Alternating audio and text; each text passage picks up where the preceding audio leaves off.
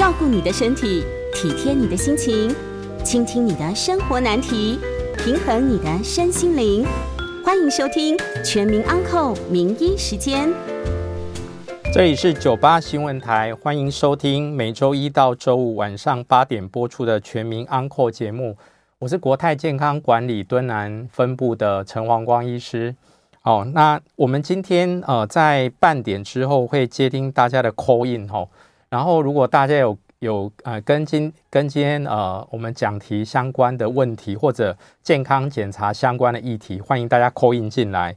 我们 call in 的电话是零二八三六九三三九八零二八三六九三三九八。今天要讨论的那个议题哈，我们来讨论就是说，诶，健康检查，因为常常。诶，有一个检查蛮重要，叫胃镜。那大家看到胃镜报告后，都会有蛮多问题的哈，所以我就针对大家比较常遇到的问题，在这边就是陈述一遍给大家听哈。那如果大家对相关问题，诶诶，就是说，诶有还有一些疑问，当然请大家耐心听到底，大部分都会听到你的解答哦。那如果说大家还有疑问的话，就欢迎大家可以 call in 进来哦。哦，我前几天诶知道今天要来上那个广播节目哈，然后后来就后来看那个新闻，我就愣住了一下，说啊，糟糕，真不该选今天来上节目，因为哈我自己很喜欢天文，所以大家现在哈诶可以到探头到外面看一下天空哈。不过因为我刚刚诶下班的时候。我刚刚前面讲那句话，我后来我又感到很欣慰，因为我刚刚下班发现天空一片乌云，我什么都看不到。讲一下啦，因为现在是有月食，好，然后刚好就是说天王星，据说嘿刚好会从后面穿过。不过大家放心好了，天王星一般是看不到的，太远了。不过月食很容易观察，哈，就是说因为它每次月食出现的时候。在地球很大部分都看得到哈，所以就说观察月食并不难。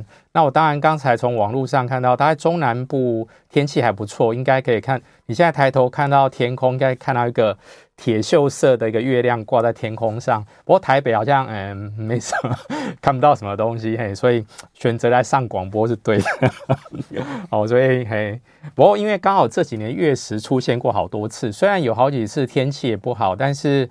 前几年都有拍到一些还不错的影像哈，因为基本上说它比日食啊观察到容易太多了哈，因为日食真的很难哈。前几年那个日环食就真的非常的壮观哈，这是跟大家哎开头跟大家分享一下。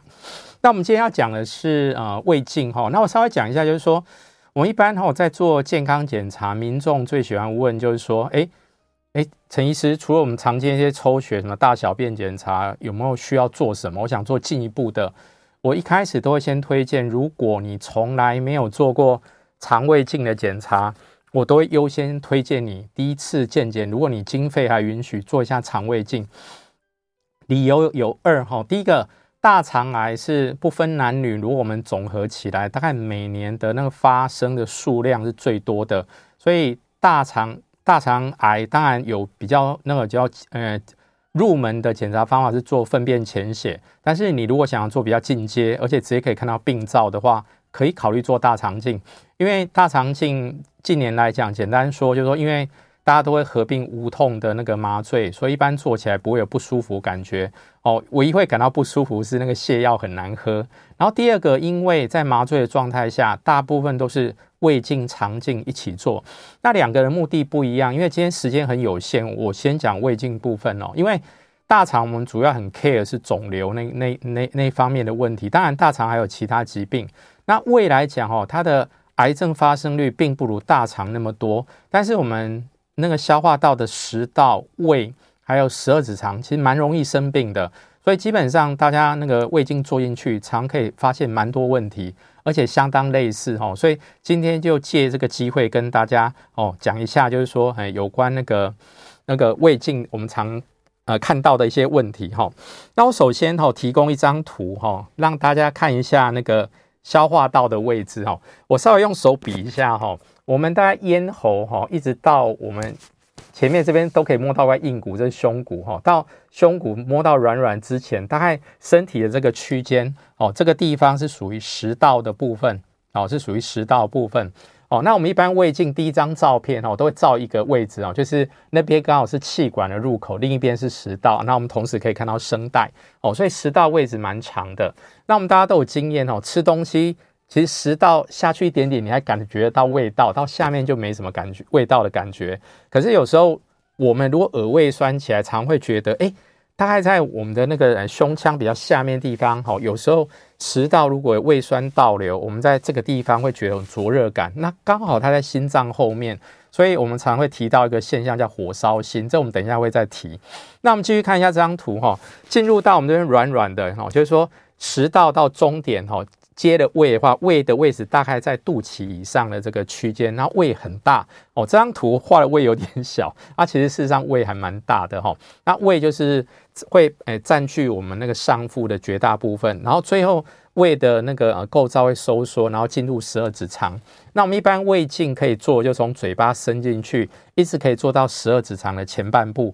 那后面小肠还有什么空肠、回肠，那个那个长度非常长。实际上，我们的胃镜没有办法做到那边哦。当然，那个部分我们常讲，它是算是盲区啦。有时候有很特殊的疾病，我们才会动用一种我我事实上陈医师连看都没看过，就小肠镜。或者说近代还有那种胶囊的摄影才能看到那种小肠的部分。那另外，如果我们要做那个大肠的部分，我们就从肛门进去哈。我们这边就埋下一个伏笔，因为我们等一下讲症状的时候，刚好可以提这件事。就是说，我们如果做大肠镜是从肛门进去，然后会一直做到大肠的最前头哈，就是那个盲肠的地方跟小肠交接那个地方。所以这简单介绍让大家知道，诶，消化道大概位置分布是什么样的状况。那我们今天主要讲的是上消化道。OK，然后再来哈，就是我们民众常会问一个肠胃，跟医生讲说，哎，我肠胃不好，我肠胃不好，我最近就是说，哎，那个我什么，我吃药啊，吃东西啊，我肠胃又怎样？其实大家都把肠跟胃混在一起讲。那我常会跟他讲说，哎，不急，来，你把你的症状讲清楚，因为哈，我我真的蛮想分辨。你是胃不好还是肠不好啊？当然有时候真的哎，两个都中嘿，那个是一种特殊状况。那所以我跟大家讲一个好记的一个一个方法哈，就是说我们消化道在发炎的时候哈，它会找最近的出口，把嗯里面的东西赶快把它赶出去。为什么？它会发炎，所以它不喜欢有东西留在那里。所以我讲一个好玩的，就是说如果胃在发炎哈的时候，离它最近的出口就是嘴巴。所以，我们胃发炎的时候，我们最容易把食物赶出去的出口在嘴巴。所以，恶心、呕吐、食欲不良这一种状态，哦，然后加上上腹疼痛啊、上腹灼热，然后吃不下东西，这个就是胃发炎的现象。哦，所以大家要知道说，哎，这个叫胃炎。那另外哈，大肠如果在发炎，离它最近的出口是哪里？是肛门。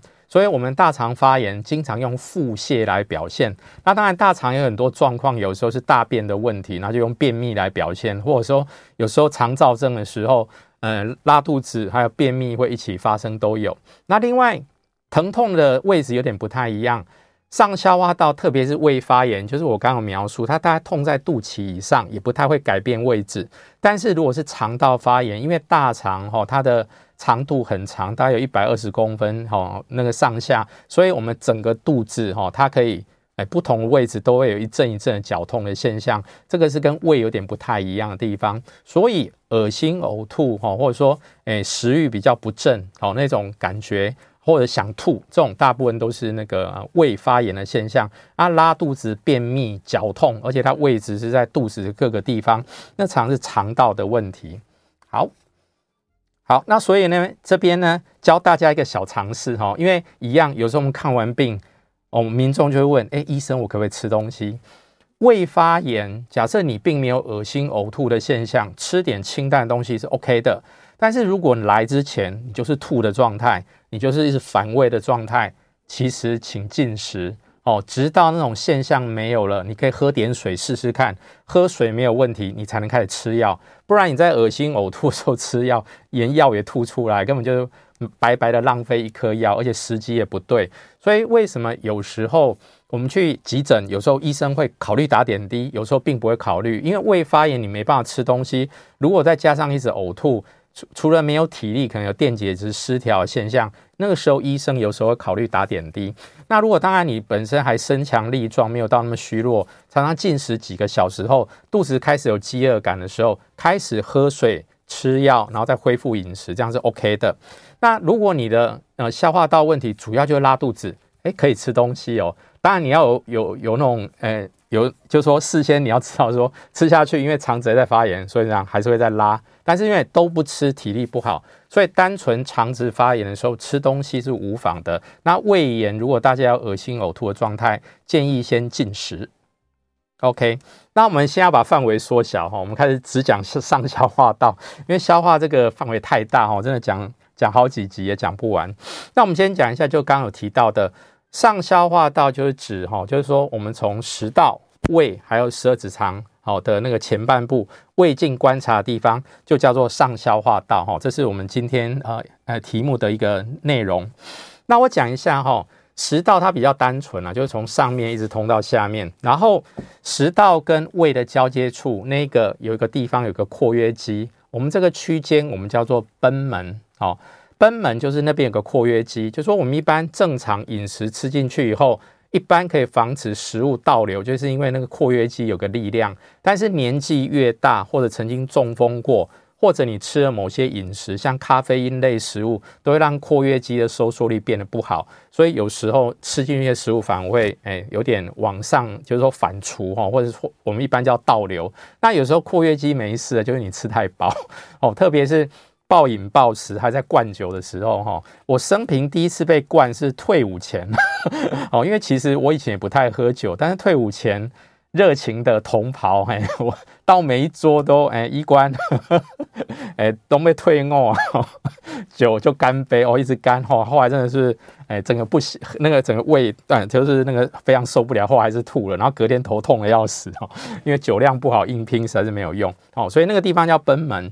那我们今天我们再来看一下我们的那个呃，荧幕上面胃这个照片哈，那进入胃里以后哈，比较上面那个圆圆大大的部分哈。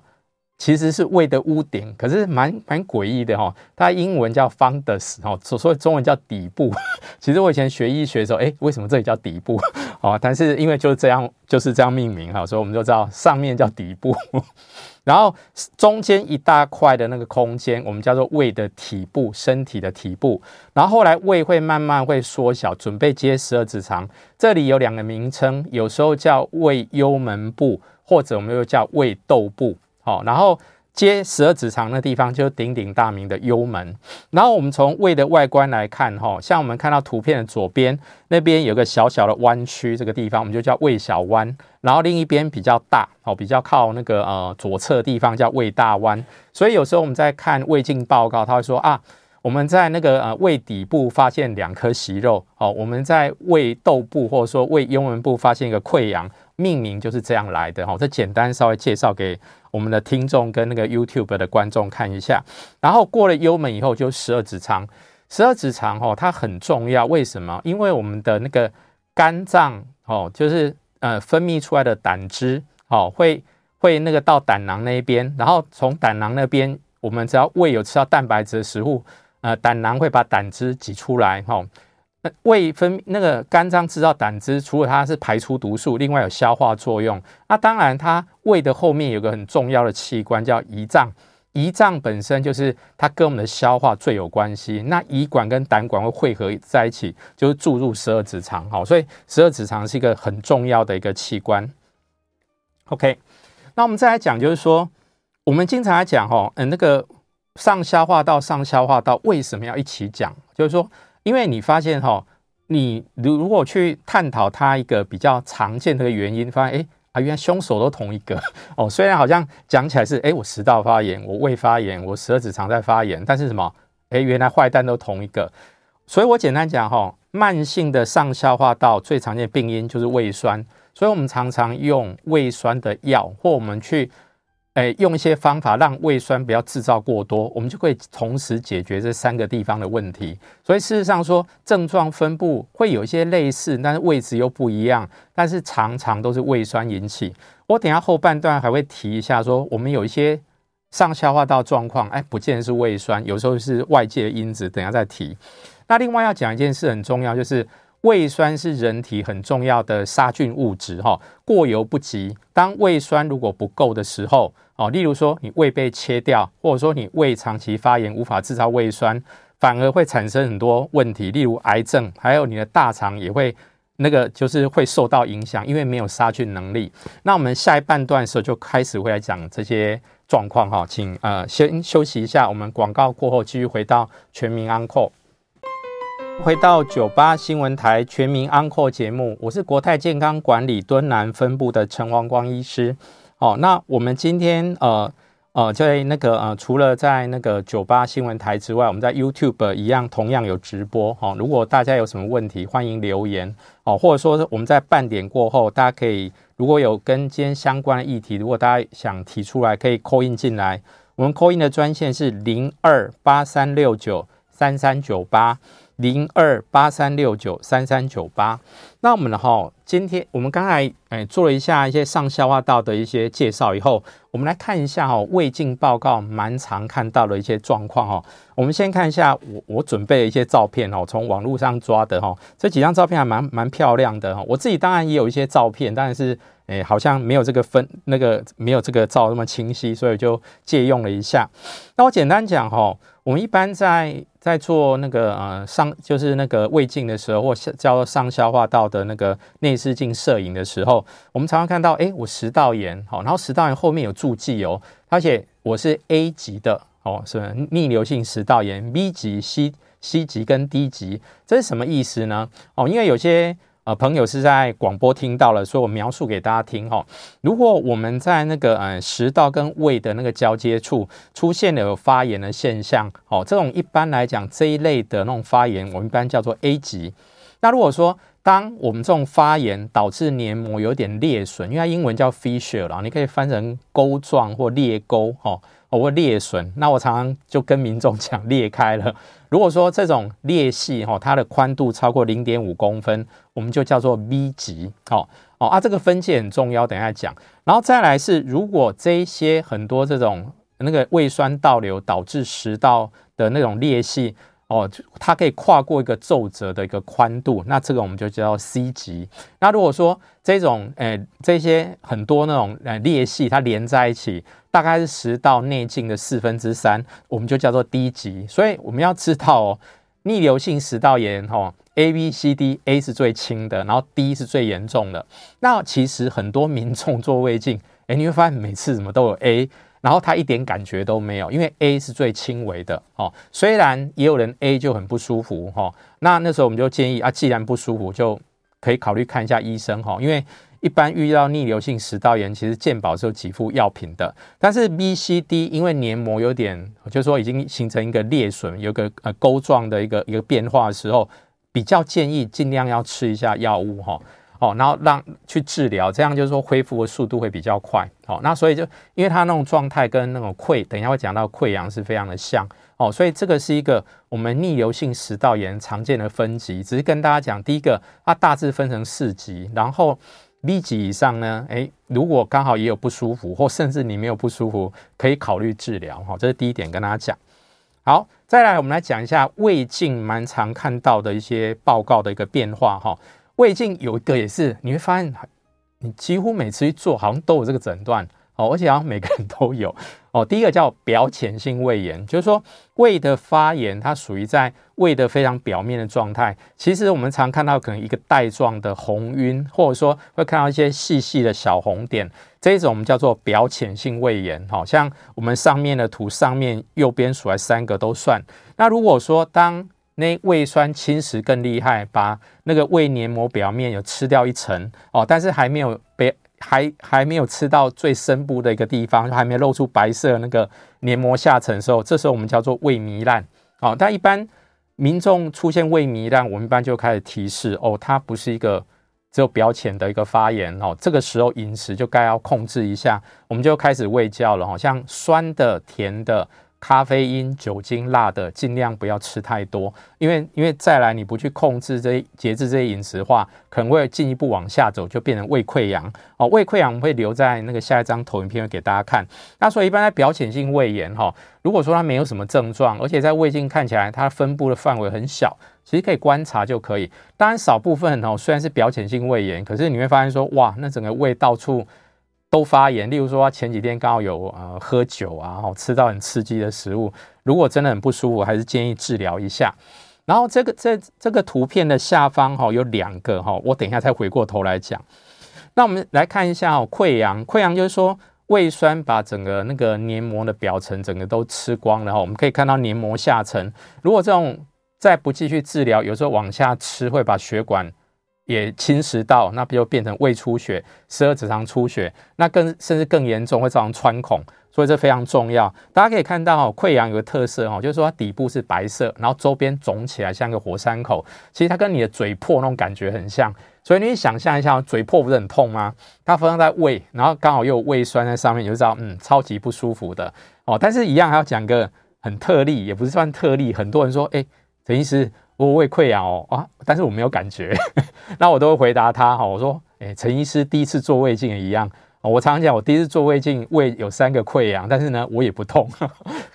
哦，因为内脏的神经，哈，跟我们的。呃，体表神经比较不一样哈。第一个，它痛的那个位置可能会比较模糊；第二个，有时候就是不太敏感哦，或者说啊，原来我以前胀胀的感觉、热热的感觉，原来是胃溃疡，它不见得感觉有疼痛的那种感觉哈。所以这边可以看到，就是十二指肠跟胃的溃疡，大概就是我们照片看到这个样子哈。底部是白色，然后周边肿起来像个小火山口。然后回到刚才那张投影片哈，下面有两个东西哈。像那个下面左边数来第二个，然后叫萎缩性胃炎哈，这个是一个重要警讯，就是说胃如果长期在一个慢性发炎的状态，那当然讲一下，这种慢性发炎常跟一支细菌有关哈，叫做幽门螺旋杆菌哦，因为有幽门螺旋杆菌的人口非常多，如果幽门螺旋杆菌导致慢性的发炎，我们胃黏膜慢慢萎缩掉，然后丧失的分泌胃酸的功能，然后接下来就会有两件事哦，第一个，它慢慢可能会朝诶，恶性癌症产生的方向前进。第二种状态就是说，哎，因为胃酸分泌不足，哦，所以会诶导致，因为它没有杀菌能力。我我讲过，间接会影响到你肠道的健康，哦，这个很重要。然后再看最右边，哈，这个胃的黏膜，哈，长出一个就是很多凸起物，哦，然后就是说它还是粉红色的，但是你就发现说，诶，跟一般胃的黏膜长得不太一样。哦，这种我们常经过切片以后，哎，发现说，哎，奇怪，为什么肠黏膜长到胃的表层上来了？哦，我们可以想象，就是说，好像刚才那边什么，那边那边草地的草都没了，另一种植物就长上来了。像肠黏膜化生的时出现的时候，哎，我跟你讲，常常就是离啊呃恶性肿瘤要发生，哦，呃，时间已经很靠近了。所以，我们遇到你有长期的慢性胃炎，而且导致什么萎缩性胃炎或肠黏膜化生。都建议就医，而且可能要密集的追踪。好，那如果说本身有什么幽门螺旋杆菌的感染，一定要赶快治疗，哈，让胃不要进一步恶化下去，不然有时候可能会变成恶性疾病。OK，那我这边做个小整理，哈，哎，算是我们前半段就是要要跟民众就是说，哎，给你一些小提示，说，哎，我做完健康检查，或者说我去看门诊，我做了胃镜报告，哪些状况很重要，要赶快看医生。哦，就是不要忽略掉，就是说不要说啊自己会好啦，不要管它，因为也没什么不舒服。所以这边跟民就跟呃听众跟 YouTube 的观众做一下提示：食道如果出现 B、C、D 级这三级的逆流性食道炎，其实都建议就医，因为吃药的话，哦，就是说恢复的速度会比较快。那再次强调，刺激性的食物，我们在。呃，我们投影片下面会提到，像酸的、甜的、咖啡因，就是咖啡、茶、可乐、酒精、辛辣食物，尽量不要吃。那如果逆流性食道炎哈发生很久，有时候会出现一个特殊状况，就是我们在食道那边跟刚才的那个胃部里面的肠黏膜化生很像，胃部的黏膜有时候会长到食道的下端哦，然后就会出现一些特殊的一个状态，我们一般把它叫做巴瑞特氏食道。这也是一种癌前病变，所以遇到巴瑞特氏食道这种诊断的时候，建议就医哈，让医生观察一下他有没有办法治疗，让它慢慢消失。如果没有办法，有时候医生会做一些电烧的治疗。然后另外还有一个是等下会提到，就是食道念珠菌感染，因为这跟免疫系统有关。食道哈就是蛮特别的，有时候我们就开玩笑发霉了，哎，为什么那边会发霉呢？如果你有糖尿病。癌症病人在做化疗、放射线疗法，因为抵抵抗力很差，或者艾滋啊，呃，艾滋病的病患，哦，或者说是年纪很大的老人，有时候食道会出现念珠菌感染，它治疗并不难，但是背后的那种免疫问题很重要。然后另外就是胃如果出现胃溃疡、胃出血。哦，还有胃黏膜下肿瘤，还有刚才提到的萎缩性胃炎，哦，还有就是说肠黏膜化生，建议就医。那十二指肠一样，十二指肠溃疡，还有一个叫黏膜下肿瘤，哈，等一下我们在下节节目。哦，如果诶 call in 的空档，我们会继续跟大家介绍。那比较轻的，像我的逆流性食道炎只有 A 级，我只有表浅性胃炎，哈，胃糜烂还不算严重，十二指肠只是轻微发炎，大部分都可以用饮食控制，哈。所以建议大家只要控制好酸的、甜的、咖啡因、酒精、辣的，诶，大部分可以得到很好的控制。那上面那个一定要就医的状况，有个但书，就是说，嗯。我一般都会建议，或者消化科医师都会建议，治疗过后有时候要胃镜要再做一次哈，这是跟大家提示一下。那我们先休息一下哈，广告过后，如果大家对今天的议题哈有有特别问题，欢迎大家 call in 进来，或者在 YouTube 上留言好。呃，欢迎回到九八新闻台全民安扣节目，我是国泰健康管理敦南中心的陈黄光医师。那接下来我们开始接听啊、呃、听众朋友的 call in，我们 call in 的号码是零二八三六九三三九八零二八三六九三三九八。我们今天提的是胃镜的相关问题，林先生你在线上。哎，陈医师您好、哦，您好，您好。您刚有就是在讲这个胃镜的题目的时候，您刚有说，如果呃可以的话，就尽量减少一吃酸的东西啦哈、嗯。然后我的第一个问题是说，诶，您说尽量少吃酸的东西，那有什么东西能够比胃酸还不酸？那为什么说吃酸的东西会对这个胃呢造成负担？是说你已经有溃疡、胃已经有受伤的人，你减少吃酸的，还是说？吃酸的，它也会让健康的人的胃啊容易造成负担，这是我第一组的问题了哈、嗯。是。然后第二个问题是说呢，诶、欸，我们都知道哈，这个胃胃壁它有一个黏膜层，可以保护我们的胃不要受到胃酸的侵蚀啊。嗯。那现代人因为这个工作压力紧张啊，自律神经失调，会不会让这个黏膜变得比较薄，容易溃疡、嗯，或者是这个？一些胃疾病的产生哈、嗯，然后最后一个问题是说哈，我们的这个胃啊，是不是它在受伤了以后，不管你是溃疡还是什么症状，它分泌胃酸的量会更多，去刺激到这个溃疡的部分，所以肠胃科医师才会开那种降低胃酸的药，来减缓这个疼痛感的产生。以上跟您请教，我在这样收听，谢谢。OK，第一个问题问得超好的哈，哎，胃酸都够酸了，其他酸还还会影响吗？还是会啊？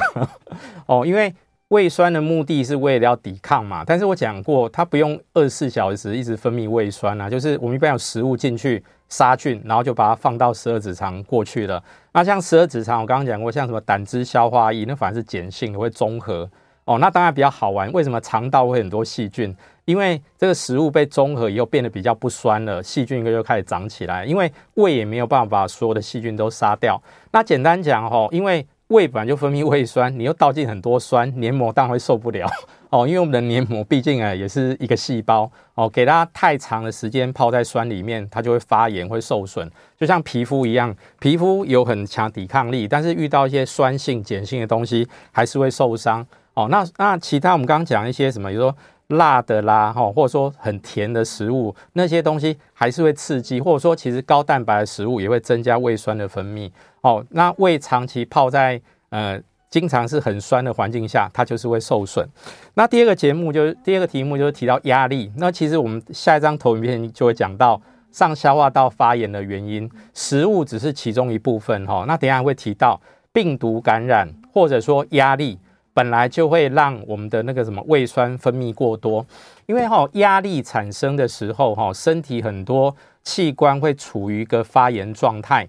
那体内如果进入发炎状态，在免疫学上哈，就是说我们那个胖细胞或者是嗜碱性细胞，它会分泌很多组织胺的东西，哈，会让血管扩张，体内发炎的状况会产生。所以压力真的是一个哦，就是说让那个上消化道胃酸分泌更多，更容易胃发炎或溃疡原因，哈，这个这个没有错。好，然后第三个就是，哎，就是说，哎，第三个问题好像是那个胃已经，哎，就是说已经受损了哈。那为什么医生要开一些药？因为我讲过，就是说他现在有破有破皮，它等于它的保护力变得比较不好。那如果酸直接侵入到黏膜下层的时候，其实那刺激性很大，除了有不舒服的感觉以外，它愈合的能力也变比较不好。所以现在的胃溃疡的用药用的最多，叫做氢离子泵浦阻断剂哦，这种就是可以减少胃酸的分泌，然后让胃比较有机会。会可以慢慢愈合，但这种就是见好就收，嘿，胃溃疡长好了，胃食道逆流好了，一般就会建议停药，因为你一直抑制胃酸，杀菌力就不足，倒霉的就是大肠，好，所以哦，就是嗯，简单回答一下那个嗯呃呃第一位先生的问题，尤先生你在线上，呃，尤先生，OK，好，那我们继续哈，就是说刚才哈 call in。呃，有问到就提到压力哈，我们来我们来看一下哈。刚才是先让大家看一下胃镜报告常看到的诊断哈，然后这边就是让大家了解一下，就是说上消化道发炎常见的原因哈。那我会把它分成急性跟慢性。急性发炎就是我举例暴饮暴食，例如说你喝酒，哎，喝很多哦，或者说你刚好去吃麻辣锅，吃很辛辣、很刺激哦，或者说你刚好有病毒感染。为什么提病毒感染？在冬天很多有大家都有经验哦。冬天有时候哎发高烧，然后恶心呕吐，然后后来就哎明后天开始拉肚子哦。这种病毒这几年蛮常在媒体上出现诺罗病毒哈，所以这个也会造成一个那个呃胃炎的一个状况哦。那另外就是刚刚有提到压力，这个都是哈。我刚刚有把机制稍微讲一下。那比较慢性的胃炎哈，就是像呃一般什么什么表现性胃炎、胃糜烂、胃溃疡。我们要注意，当然是一个叫刺激性的食物，刚刚已经重复过很多遍哈。第二个就是刚刚提到很重要，叫做幽门螺旋杆菌。哦，第三一样，慢性的压力也会造成胃部的发炎哈。所以有的人说，哎，我上个月胃很痛啊，为什么今天胃镜报告正常？因为我常常开玩笑，因为好了，那是急性发炎。尤先生，你在线上？尤先生，对不起，喂，哎，尤先生，哦，陆先生，陆先生，对，你好，好，你好，你好，请说。您刚刚讲我们的这个大肠镜啊，能够到小肠、盲肠的那个地方，因为我们有大肠有升结肠、降结肠、乙乙状结肠。嗯，那我们我的意思说，这个是不是标准的大肠镜呢？它就是都做到那么深、那么上面。是的，而且那八十、嗯，呃，是的，就是说是了啊、哦。对对对，我等会念一遍给你听。OK，那那另外的呢？那另外就是年纪大了哦，八八十几岁了，是他的是不是会有因为年纪呃几十年下来啊，这个肠壁会变得比较薄吗？嗯，会。OK，请教您。谢谢。OK，好，分两段哈，大肠哈，我就诶帮大家复习一下解剖 解剖报告，因为我今天主要讲上消化道，因为时间有限，我们一般哦大肠镜是从肛门进去哦，那一进去当然可以看到肛门口附近的病灶，最常见就是痔疮。然后再往上一点哦，大概有一段大概十二三公分叫直肠，直肠是息肉跟恶性肿瘤发生率最高的地方哦，这里是大概占五十 percent。然后再往上一点哈，我们就进入乙状结肠哦，这边也很多，这边也是息肉跟肿瘤好发的位置，所以乙状结肠加上直肠这这这样一段，可能占六七十 percent 的那个息肉跟肿瘤发生的那个呃的位置的百分比。然后呢，其实这样是不够的，为什么？上面看起来比较少，但问题是它还有大概有三十 percent 的发生几率啊，所以我们继续大肠镜继续往往里面伸，那里叫下降结肠。然后再伸进去一点，就横结肠，然后再往前伸，会伸到上升结肠，然后最后就达到我们的那个大肠镜的呃，大概我们只能伸到这边那一段叫盲肠。那有个小常识，反正以前国中很喜欢考吼，盲肠吼，盲肠炎跟阑尾炎哪个对？应该是阑尾炎，因为阑尾是另外一个小的一个。一个呃凸起物哈，那我们发炎盲肠当然也会发炎了，但是我们常提到什么割除盲肠，其实割除的是阑尾。那我们一般做到那边看到小肠的入口那边叫回盲瓣，我们一般大肠镜就做到这边。以前哦会呃有时候健检中心会有两种那种检查方法，一个叫乙状结肠镜，一个叫大肠镜。乙状结肠镜因为做的部位哦它很就是很靠近肛门的那一小段哦，大概六十公分。那里只要灌肠就可以做哦，相对简单。但是问题就是上面有一大段是看不到的哦。那方便只是说不用喝那个清肠药。那如果你要整段大肠都看，我一般都是要喝清肠药。那但是我们一般以健康检查角度来讲，整段做当然比较好。所以一般只要提到是大肠镜，除非遇到一些特例哈，有人的肠道长的位置很怪，那个大肠镜伸到一定地步就伸不进去了，那不能硬戳，因为有时候会破掉。啊，有时候遇到粘连的状态，或者说大便也清不干净哦，那个那次大肠镜可能就没有办法完全做完。但是，一般如果在常见准备良好的状态下，我们的肠镜都可以完全伸到里面。那第二个问题就是说，年纪到很大，肠黏膜。哦，会不会萎缩？其实是会的哦，因为那跟营养状态有关哈。因为我们年纪大了以后，有很多那种小的微血管慢慢会堵塞，所以不只是肠子，其实身体的各部器官都慢慢都会萎缩退化，什么脑部啦，一些内分泌呃的一些器官，为什么呢？性功能哦，说那些生殖器的那些内分泌都会下降，其实都是因为血液循环的关系哦，所以肠黏膜会变比较薄、比较脆弱，那是对的。张小姐，你在线上。哎，那请问一下医师，那像我们老人家，他想应该去做胃镜啊，可是他因为胆子小，不敢去。嗯。那就是怕，就是怕。喂。喂，请说，嘿，我有听。请说。就，就是怕被感染。嗯。那怎样在做胃镜的时候，自己要怎么样做防范，才不会被啊、呃、病病毒感染？OK，先讲一下哦，其实分两段啦。一般来讲哦，因为我们的那个肠胃镜都有经过消毒，所以大家先不用去担心这件事。我们之前怕感染是什么？新冠病毒在流行的时候，因为万一那个病人本身或者说执行的医生哦靠你很近，如果说医生刚好自己有感染，我们怕是这种感染。那一般来讲，我们的那个什么呃胃肠镜都有一套很严格的消毒过程，每个人会。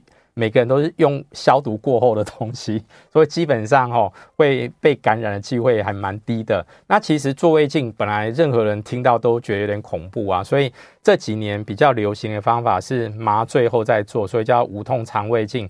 那当然年纪大的那个老先生、老太太，因为有时候会麻醉会有风险。那那时候就可能就有时候医生说这个不能麻醉，那我们就只能清醒的做哦。其实我自己，因为我老爸已经过世了，我老爸第一次做胃镜，他就他还直接跟我讲，我不要麻醉，直接帮我做就好。哦，事实上他后来做完说还好诶，没什么，一下就做完了。我自己哈，因为我刚才诶跟刚现场工作人员刚好在聊天，就提到这件事。我自己是做过没有麻醉的大肠镜，还蛮痛的哦，因为大肠的弯曲度有好几个转弯处，哎，大肠镜伸进去真的蛮不舒服哈。那胃镜我不晓得，我自己没有没有在那个清醒下做过，不过我自己老爸做过，他说还好啊，因为因为简单讲，开个玩笑，就是说古代不是那种吞剑的那种特技吗？你就会发现说，哎，为什么有吞剑？因为嘴巴哈，如果仰一个角度哈，其实嘴巴一直到胃啊，甚至可以已经接近幽门那边，几乎是一直线的哦。所以实际上好像没有那么困难。那我还是讲一下，就是说，如果只是为了健康检查的必要，尽量要避开风险。但是有时候举例，已经都在解黑便，或者说我有吐血，我胃超痛的，那个医生是我一定要赶快找到发病的原因。那时候真的就要排除万难，胃镜就是要做，好不好？好，然后我们暂时休息一下哈，我们呃接着呃休息广告过后会继续接听大家的 call in 电话。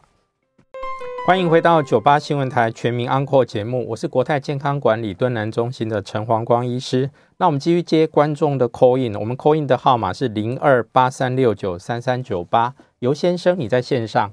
陈医师你好哈，你好，我对我刚好这个月在那个国泰健康转。管理中心做健康检查，嗯、也有做大肠镜没问题哈。是，但那个我现在有个问题，就是说我三个月以前哈，嗯，在那个新店慈济医院哈，嗯，检查那个血液做那个糖化血色素只有五点八哈，嗯，但是那个今天资料报告说我换成血糖偏高，那数值多高知不知道？数值哦，因为我没有。看到，因为啊，我儿子告诉我说，那个我换成血糖偏高，但是三个月以前我的糖化血色素才五点八，是，那这样的话，这个是不是会有问题，还是怎么样？好，我我做一下讲解哈，我自己血糖有点高，哦，就是说我分享一下心得。我先简单讲一下定义啦。一般那个糖化血红素如果六点零以下算是合理安全的。简单讲说五点八就是检查那前三个月血糖大概是平均值是 OK 的。那饭前血糖其实会波动，只是说还没有到胰岛素阻抗糖尿病病人，他的血糖比较不会呃。呃，就是说升太高。那我简单讲说，有机会你看到数据一下就看一下。一般来讲哈，如果在一百到一百二十五，我们叫糖尿病前期，你就要提高警觉，就是说，嗯，血糖有点前蠢蠢欲动。我常常讲说，好学生有时候开始逃学，他功课还很好。但是逃学久了，功课就变不好。但是如果你空腹血糖破一百二十六，哎，我跟你讲，哎，这个时候就算糖尿病了，一次都算。当然，我们透过运动跟减重可以把它再退回来。就我讲过，改邪归正嘛，就可以变回来。但是如果血糖一直都超过一百二十六，我们就叫做糖尿病啊。如果刚才糖化血红素超过六点五 percent，就叫糖尿病。偶发性的，我一般就我常讲。那是给我们身体一个警讯，哎，糖尿病可能快来了。那时候你就要看我体重有没有过重，体脂率有没有过高啊。平常本来不太运动，就请运动一下，先不用紧张。那我们大部分会给药哈，我们标准会再拉高一点啊，像。因为我们一般糖尿病治疗目标是空腹血糖不要超过一百三，然后糖化血红素是七 percent 以下，这是我们的第一个治疗目标。所以大部分会超过这两个数值才会给药。所以听起来刚才是五点八，实际上应该还好，先不要太紧张。但是我们当然每除了一些遗传体质肥胖之外，年纪增加血糖本来就会高哈，大家都要注意运动还有体重这两件事。好，那如果呃听众朋友如果还有 call in，我们可以 call in 进来，电话是零二八三六九三三九八。那我还有点时间哈，来我们继续把上消化道发炎的原因把它讲完哈。那刚才有提到急性胃炎、慢性胃炎，那十二指肠一般发炎哈，就是说跟刚才胃发炎原因其实差不多。那我只是做个小补充哈，如果说。你刚好哈用药，例如说你有什么关节痛那些问题，你有时候止痛药会使用过久哦。如果普拿藤之外的，普拿藤那个是商品名啊，一般我们叫乙酰胺酚，这种成分不会伤胃，但是吃太多对肝也不好。但是大部分比较强的止痛药，或者说有时候有特殊状况会用到类固醇，它也会造成那个呃消化道的发炎，甚至出血，或者心脏病偶尔会用到阿司匹林哈。所以阿司匹林我们一般预防心脏疾病用的剂量很低，但是还是都要小心。那逆流性食道炎除了刚才那些刺激性食物哈产增加胃酸的原因之外哈，肥胖也是一个重要的原因，请大家记得哈，因为你那个肚子里面油脂太多，其实压力腹部的压力会增加。那年龄越大，因为括约肌会比较松弛。啊，还有一个就是睡觉前，因为吃宵夜或刚好去应酬，吃太多东西，躺下去以后很容易让食物倒流，这都是逆流性食道炎常见的原因。哦，那食道念珠菌感染，当有提到哈，它反而重点是你要知道是不是免疫功能下降的一个状态。好，那我们还一点点时间哈，就是把刚才那些发炎的症状复习一下哈。啊，逆流性食道炎的症状就有讲过，胸口灼热，好，一般叫火烧心。啊，有时候呃胃酸就跑出来的，那就是强调一点，就是说有的人有慢性咳嗽咳很久哈，其实最常见的是过敏性咳嗽，但是另外一类就有可能是逆流性食道炎。那经常如果说是胃酸倒流哦，有时候还会出现一些怪怪的状态，就是吞咽不舒服、卡卡的哈，食道有异物感，这个都是逆流性食道炎蛮常见的原因哈，帮大家复习一下。哦，那胃的话就是做一个小补充，除了刚提到之外，哈，如果诶有时候会吐出鲜血，武侠小说说那要胸口一甜，哦，或者说解大便怎么变黑色的，诶，这种都有可能是胃出血的一个状态。那如果更严重，胃已经或十二指肠已经穿孔哈，除了肚子剧痛的话哈，肚子会变得非常非常的僵硬哦，这是我们一般民众的话要特别注意的。那我们今天就就这就这个节目，把上消化道疾病跟胃镜的报告哦，跟诶诶听众朋友啊观众朋友复习一下，那非常谢谢大家今晚的收听，拜拜。